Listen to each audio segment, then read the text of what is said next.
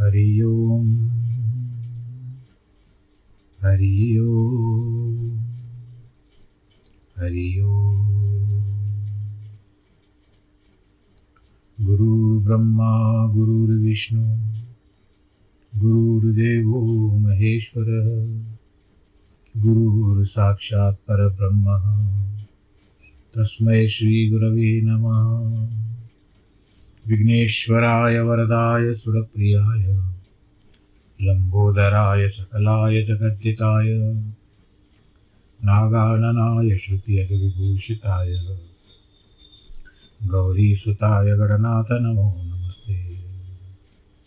नाहं वसामि वैकुण्ठे, योगिनां हृदयेन च मद्भक्तां यत्र गायन्ति। तत्र तिष्ठामि नारद जिस घर में हो आरती, चरण कमल चितलाय, कहाँ हरि वासा करे ज्योत अनंत जगाए जहाँ भक्त कीर्तन करे बहे प्रेम दरिया। कहाँ हरि श्रवण करे, सत्यलोक से आ सब कुछ दीना आपने भेंट करूँ क्या नाथ? नमस्कार की भेंट लो, जोड़ू मैं दोनों हाथ। जोड़ू मैं दोनों हाथ। जोड़ू मैं दोनों हाथ। शान्ताकारं भुजगशयनं पद्मनाभं सुरेशं विश्वाधारं गगनसदृशं, मेघवर्णं शुभाङ्गं लक्ष्मीकान्तं कमलनयनं योगिवरदानगम्यं वंदे विष्णुं भवभयहरं सर्वलोकैकनाथं। मङ्गलं भगवान् विष्णु, मङ्गलं गरुडध्वज, मङ्गलं पुण्डरीकाक्ष, मङ्गलाय तनोहरि। सर्वमङ्गलमाङ्गल्ये शिवे सर्वार्थसाधिके, शरण्ये त्र्यम्बके गौरी, नारायणी नमोऽस्तु ते। नारायणी नमोऽस्तु ते। नारायणी नमोऽस्तु ते। काशी विश्वनाथ गंगे, हर हर महादेव शंभो। काशी विश्वनाथ गंगे, हर हर महादेव शंभो। हर हर महादेव शंभो, हर हर महादेव शंभो। काशी विश्वनाथ गंगे, हर हर महादेव शंभो। बोलो शंकर भगवान की जय। प्रिय भक्तजनों भगवान शंकर की भोलेनाथ जी की जो कथा चल रही है शिव पुराण के अंतर्गत। आज शिव के कृष्ण दर्शन के नाम की अवतार की कथा नंदीश्वर कहते हैं, सनत कुमार जी, भगवान शंभु के एक उत्तम अवतार का कृष्ण, नाम कृष्ण दर्शन जिसने राजा नबक को ज्ञान प्रदान किया था। उसका वर्णन करता हूँ, सुनो। श्राद्ध देव नामक मनु के जो इक्ष्वाकु आदि पुत्र थे, उनमें नवा जो नाम था नबक। जिनका पुत्र हुआ नाभाग प्रसिद्ध। नाभाग के पुत्र का नाम था अम्बरीश। इसकी कथा श्रीमद् भागवत के नवम स्कंद में आती है। जो भगवान विष्णु के भक्त थे, तथा जिनकी ब्राह्मण भक्ति देख करके उनके ऊपर महर्षि दुर्वासा प्रसन्न हो गए थे। अम्बरीश के पितामह जो नभक कहे गए हैं, उनके चरित्र का वर्णन सुनो। उन्हीं को भगवान शिव ने ज्ञान प्रदान किया था। मनुपुत्र नभक बड़े बुद्धिमान थे। उन्होंने विद्या अध्ययन के लिए दीर्घ काल तक इंद्रिय संयम पूर्वक गुरुकुल में निवास किया। इसी बीच में इक्ष्वाकु आदि भाइयों ने नबक के लिए कोई भाग न देकर पिता की संपत्ति आपस में बांट ली। अपना अपना भाग लेकर के उत्तम रीति से राज्य का पालन करने लगे। तब सबने पिता की आज्ञा से ही धन का बंटवारा किया था। कुछ काल के पश्चात ब्रह्मचारी नभक गुरुकुल से सांगोपाक वेदों का अध्ययन करके आए। उन्होंने देखा, सब भाई सारी संपत्ति का बंटवारा करके अपना अपना भाग ले चुके हैं। तब उन्होंने भी बड़े स्नेह से दया भाग पाने की इच्छा रख करके कहा हो मेरे लिए बाग दिए बिना आप लोगों ने आपस में सारी संपत्ति बांट ली। मुझे भी कुछ दे दीजिए। मैं अपना दया बाग, दाय बाग, अपना जो भाग होता है ना, मुझे जो मिलने वाला, मैं लेने के लिए आया हूँ।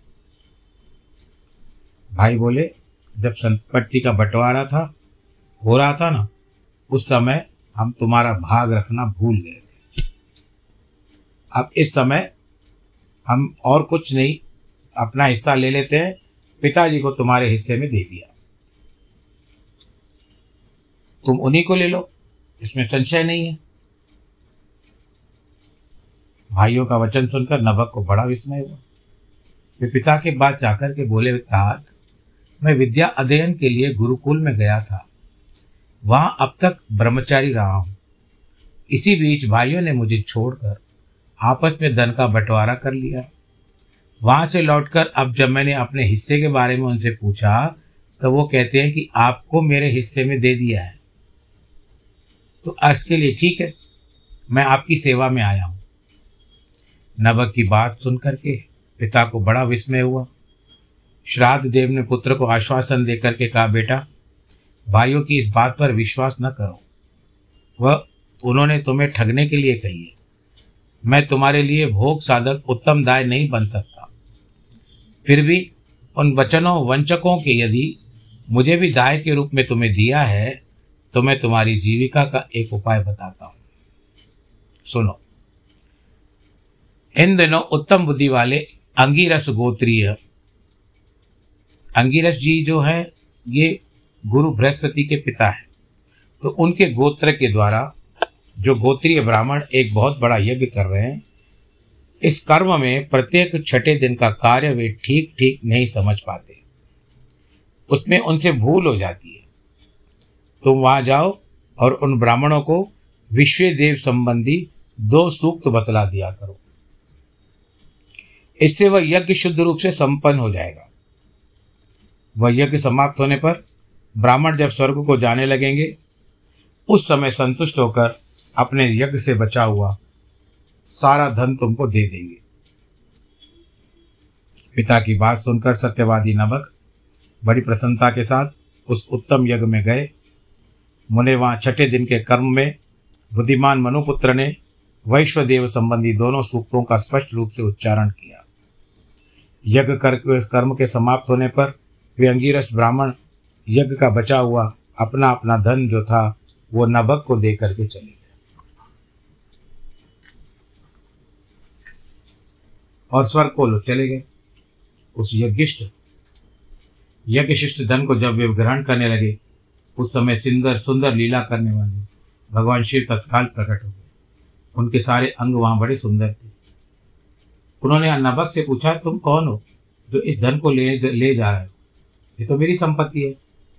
तुम्हें किसने यहाँ भेजा है? मुझे बताओ। नबक ने कहा, यह तो यज्ञ से बचा हुआ धन है, जिसे ऋषियों ने मुझे दिया है। अब यह मेरी ही संपत्ति है। इसको लेने से तुम मुझे क्यों रोक रहे हो? कृष्ण दर्शन ने कहा, तात, हम दोनों के इस झगड़े में तुम्हारे पिता ही पंच रहेंगे। जाकर उनसे पूछो, वो जो निर्णय दें, उनको ठीक ठीक आकर मुझे बताओ। उनकी बात सुनकर नबक ने पिता के पास जाकर के ये प्रश्न सामने रखा। श्राद्ध देव को कोई पुरानी बात याद आ गई कि उन्होंने भगवान शिव के चरण कमलों का चिंतन करते हुए कहा, तात, वे पुरुष जो तुम्हें वह धन लेने से रोक रहे हैं, न साक्षात भगवान शंकर जी है।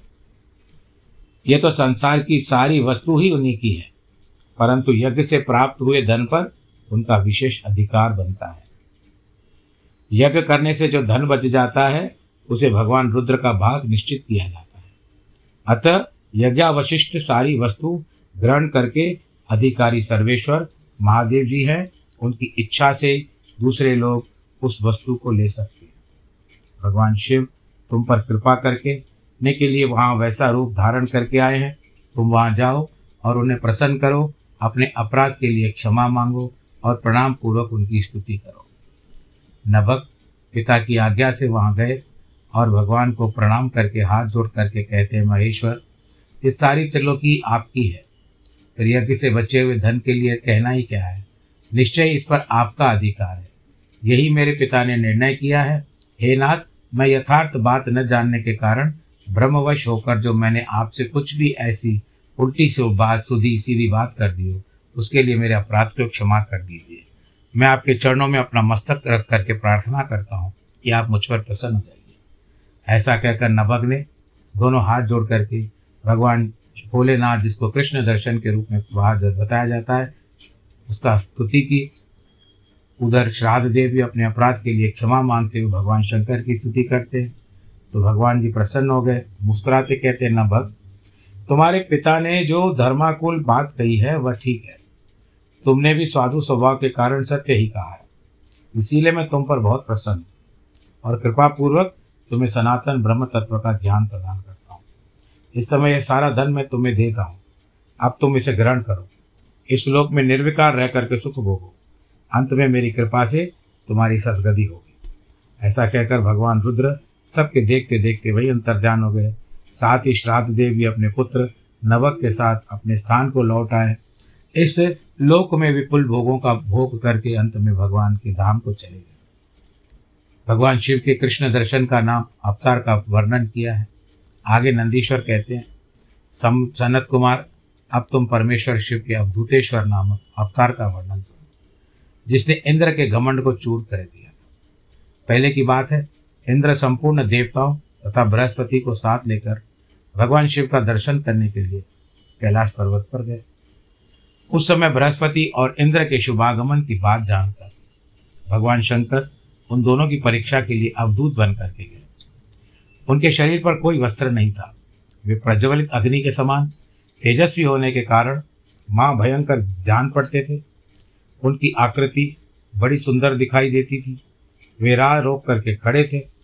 बृहस्पति और इंद्र ने शिव के समीप जाते समय देखा एक अद्भुत शरीर धारी पुरुष रास्ते के बीच में खड़ा हुआ है। इंद्र को अपने अधिकार आ, अधिकार पर बड़ा गर्व था। इसीलिए वे यह ना जान सके कि साक्षात भगवान शंकर है। उन्होंने मार्ग में खड़े हुए पुरुष से पूछा तुम कौन हो? इस नग्न अवधूत वेश में कहाँ से आए हो? तुम्हारा नाम क्या है? सब बातें ठीक ठीक बताओ। देर न करो। भगवान शिव अपने स्थान पर है या उस समय कहीं और चले गए हैं? तुमको पता है, मैं देवताओं और गुरु जी के साथ उन्हीं के दर्शन के लिए जा रहा हूँ। इंद्र की बात बारंबार पूछने पर भी भगवान महान कौतुक करने वाले अहंकार हारी महायोगी त्रिलोकीनाथ शिव जी फिर भी कुछ ना बोलते हैं। चुपिए चाप चुपचाप बैठे रहे। तब अपने ऐश्वर्य का घमंड रखने वाले देवराज इंद्र ने रोष में आकर उस जटाधारी पुरुष को फटकारा और इस प्रकार कहा, अरे मूड अरे दुर्मते, तू बार बार पूछने पर भी उत्तर नहीं देता है। अतः तुझे वज्र मारता हूँ, देखता हूँ तेरी कौन रक्षा कर सकता है। ऐसा कहकर उस दिगंबर पुरुष की ओर क्रोधपूर्वक देखते हुए इंद्र ने उसे मार डालने के लिए वज्र उठाया यह देख करके भगवान शंकर ने शीघ्र उसका वज्र का स्तंभन कर दिया, यानी रोक दिया। उसकी बाह पकड़ ली, इसीलिए वज्र का पहाड़ प्रहार न कर पाए। वह पुरुष तत्काल ही क्रोध के कारण तेज से प्रज्वलित हो उठा। मानो इंद्र को जलाना चाहता हो, भुजाओं के स्तंभित हो जाने के कारण शचि वल्लभ इंद्र क्रोध से उस सर्प की भांति जलने लगे। जिसका पराक्रम मंत्र बल से अवरुद्ध हो गया है। बृहस्पति ने उस पुरुष को अपने तेज से प्रज्वलित होता देखकर तत्काल ही समझ गए कि भगवान साक्षात हर है, यानी भोलेनाथ है। फिर वे हाथ जोड़कर प्रणाम करके स्तुति करने लगे। स्तुति के पश्चात उन्होंने इंद्र को उनके चरणों में गिरा दिया।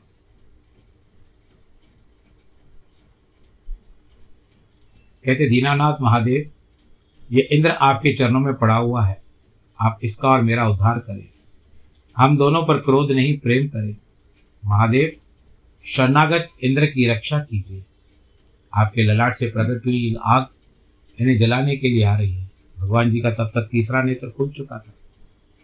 बृहस्पति के बात सुनकर के अवधूत वेशधारी कर्णा सिंधु शिव ने हँसते हुए कहा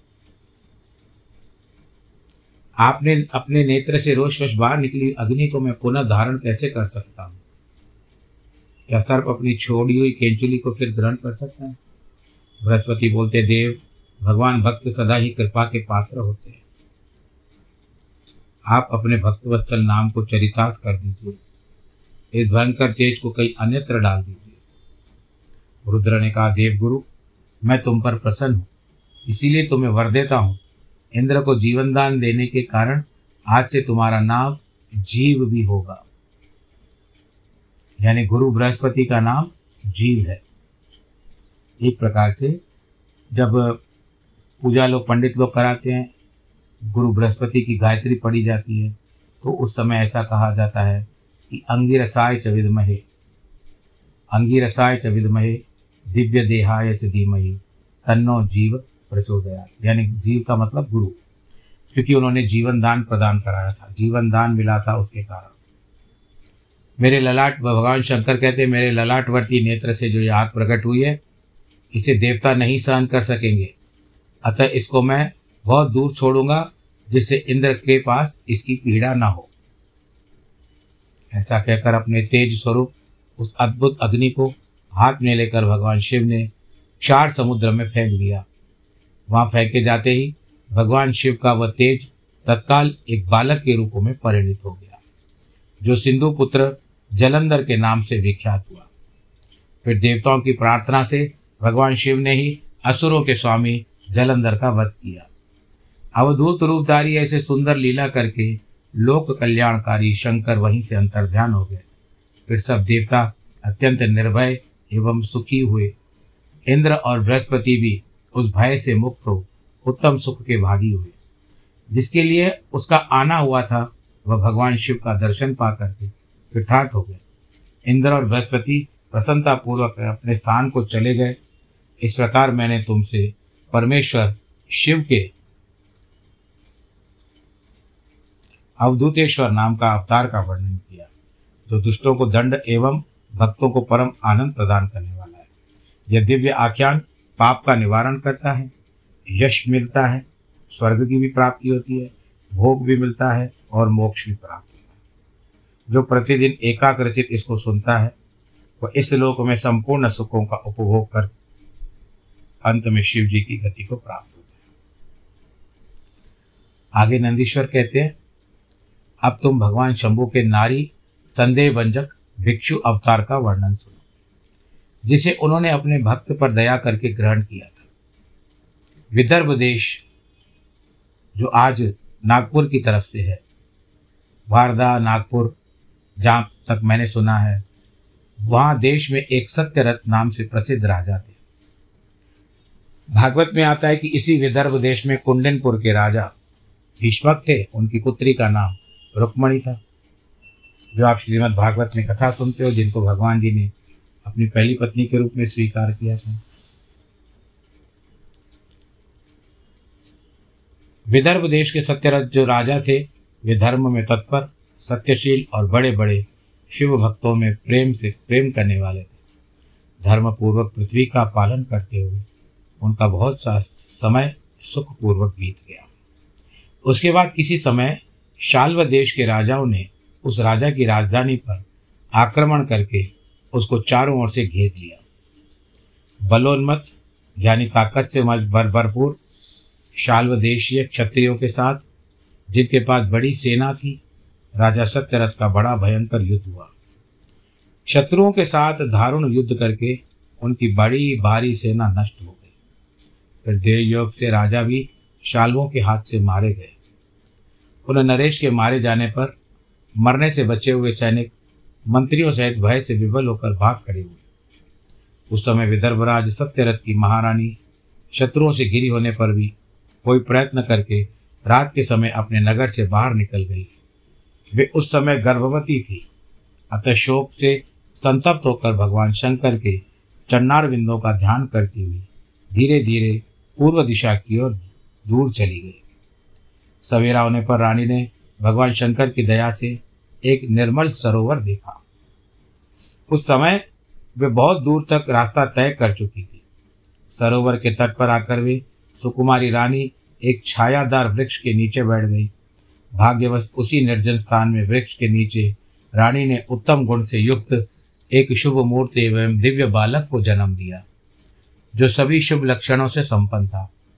दैववश उस बालक की जननी महारानी को बड़ी ज़ोर से प्यास लगी, तब वे पानी पीने के लिए उसी सरोवर में उतरी।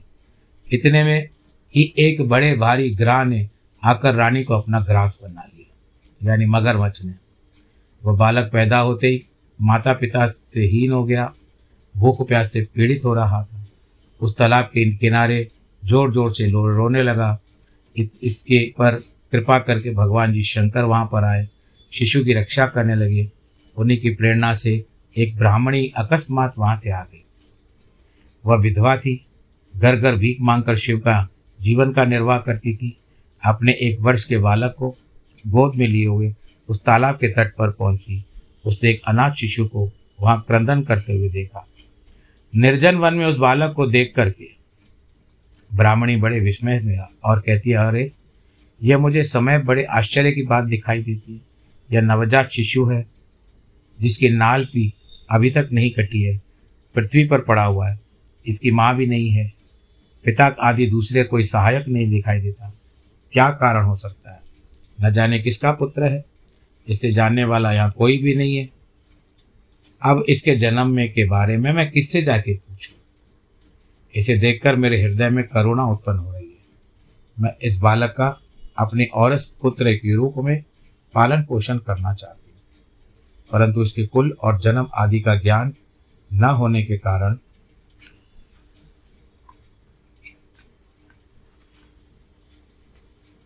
इसको छूने का साहस मैं नहीं कर सकती।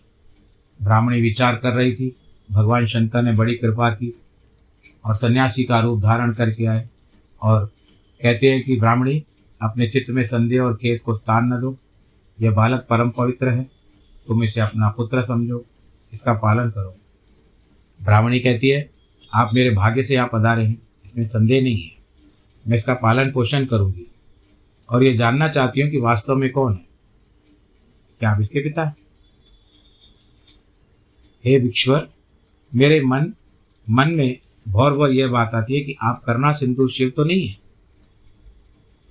शायद अवश्य यह बालक पूर्व जन्म में आपका भक्त रहा होगा। इसे भोग कर यह पुत्र पुनः अपनी कृपा से कल्याण का भागी होगा।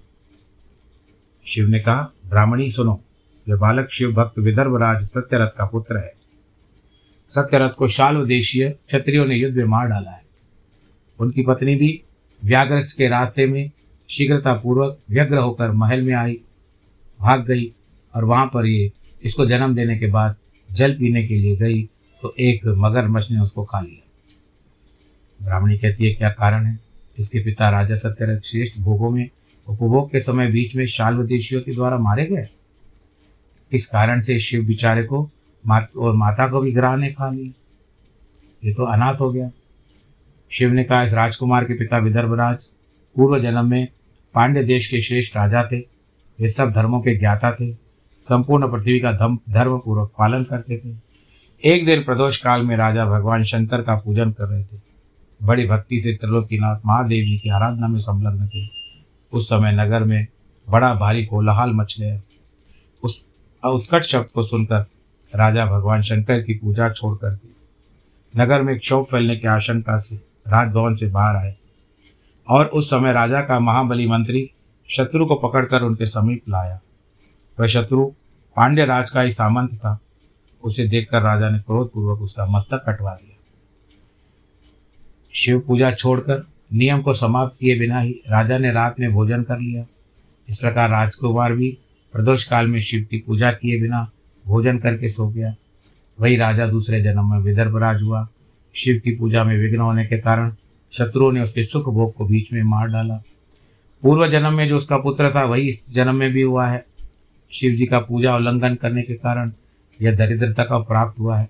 इसकी माता ने पूर्व जन्म में छल से अपनी सौत को मार डाला था। इस कारण वो पापनी हो गई और वो मगरमच्छ के रूप में बन गई। इसी सारी आयु केवल दान लेने में बिताई है। यज्ञ आदि सत्कर्म नहीं किए। दरिद्रता का प्राप्त हुआ। इस प्रकार ब्राह्मणी को उपदेश देकर भगवान शंकर जी ने उसको अपने स्वरूप का दर्शन करवाया और ब्राह्मण पत्नी ने भी भगवान शंकर जी को प्रणाम किया। भगवान भोलेनाथ अंतर्ध्यान हो गए और अपने पुत्र को लेकर आई। एक चक्रा नामक के सुंदर ग्राम में उसने घर बना रखा था। वो उत्तम अन्न से अपने बेटे तथा राजकुमार का पालन करने लगी। ब्राह्मणों ने उन दोनों का यज्ञोपवित संस्कार कर दिया। वे दोनों शिव की पूजा में तत्पर हो गए। शांडिल्य मुनि के उपदेश से नियम परायण होकर के दोनों शुभ व्रत रखकर प्रदोष काल में शिव शंकर की पूजा करते थे। एक दिन द्विज कुमार राजकुमार को साथ लिए बिना नदी में स्नान करने के लिए गया। वहाँ निधि से भरा हुआ एक सुंदर कलश मिल गया। इस प्रकार भगवान शंकर की पूजा करके उन दोनों कुमारों उसे घर में एक वर्ष व्यतीत हो गया। राजकुमार उस ब्राह्मण कुमार के साथ वन में गया। वहाँ एक गंधर्व कन्या आ गई। उनके पिता ने कन्या राजकुमार को दे दी। गंधर्व कन्या से विवाह करके राजकुमार निष्कंटक राज भोगने लगा। जिस ब्राह्मण पति ने अपने पुत्र की बांति, उसका पालन पोषण किया था, वह उसी समय राजमाता हुई और वह ब्राह्मण कुमार जो था।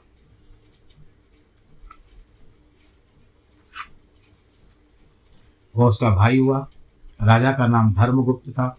इस प्रकार देवेश्वर शिव की आराधना करके राजा धर्मगुप्त और अपनी उस रानी के साथ विदर्भ देश में राजोचित सुख का उपभोग करने लगा।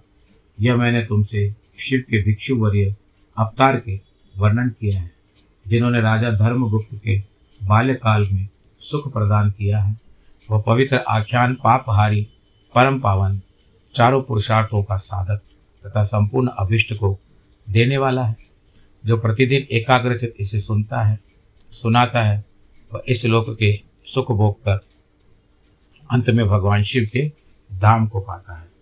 तो प्रिय भक्तजनों, जिस तरह से भगवान शंकर की लीलाएँ चल रही है, आपके पास भी अब इसका क्या कहते हैं कि रिकॉर्ड होता जा रहा है। आपके पास एपिसोड में जो रिकॉर्ड जो आते हैं नाम, उन भगवान शंकर जी के जो भी अवतार हुए हैं, ये इसमें वर्णन किए हुए हैं शिव पुराण में। आप सुनते हो और कृतार्थ होते हो। मुझे भी इसी से, मैं भी कृतार्थ होता हूँ, इसी बात मतलब किस किस किस तरह से, किस वाता से, कहाँ से कौन सी वस्तु मिल जाती है, कह नहीं सकते। बिना आपके कोई परिश्रम किए, आपके घर में कथा पहुँच रही है। केवल इतना परिश्रम करना है कि आपको इसको सुनना है। सुनने में थोड़े लोग ढीले हैं, हमारे में समझता हूँ। पर जैसे सुनो, भगवान जी का कार्य है, आनंद के साथ कथा सुनिए, आनंद के साथ रहिए, और होली भी सामने है, कुछ दिन रह गए होली मनाने। यहाँ पर हैदराबाद में कुछ असमंजसता है। लोग कोई कौन सी तारीख कह रहे हैं, कोई आठ तारीख कह रहे हैं, कोई सात तारीख कह रहे हैं। हमने तो निश्चय किया है कि सात तारीख को करनी है। परंतु जिस तरह से हम एक एक के घर के जा कर के समझा तो नहीं सकते। बस इस माध्यम से आपके द्वारा ये सूचना पहुँचा रहे आप कुछ फिर भी जब जैसे करनी हो, आपके ऊपर कोई बाध्यता नहीं है, फिर भी सिंधी समाज के लोग जो सुनते हैं, वो सात तारीख की होली है। पंचांग में भी ऐसे लिखा हुआ है।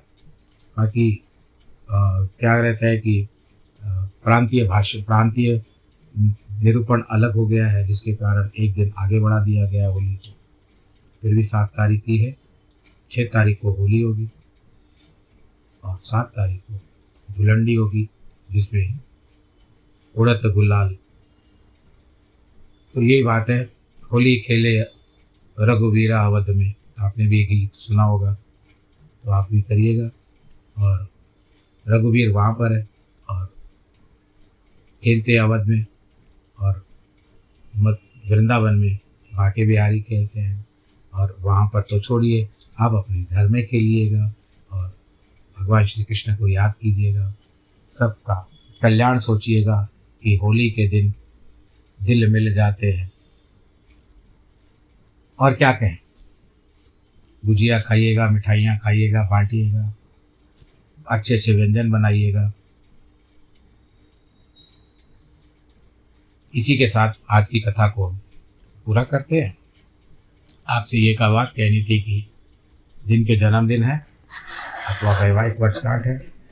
मैं प्रतिदिन कहता हूँ, कभी अकस्मात ऐसे चूक हो जाती है कि मैं नहीं कह पाता हूँ समय, क्योंकि वो घड़ी दिखाती जाती है, सुई निकलती जाती है। तो अब भी लगभग सुई निकल रही है। हाथ से मैं कह देता हूँ कि जिनके जन्म बधाई हो, नमो नारायण।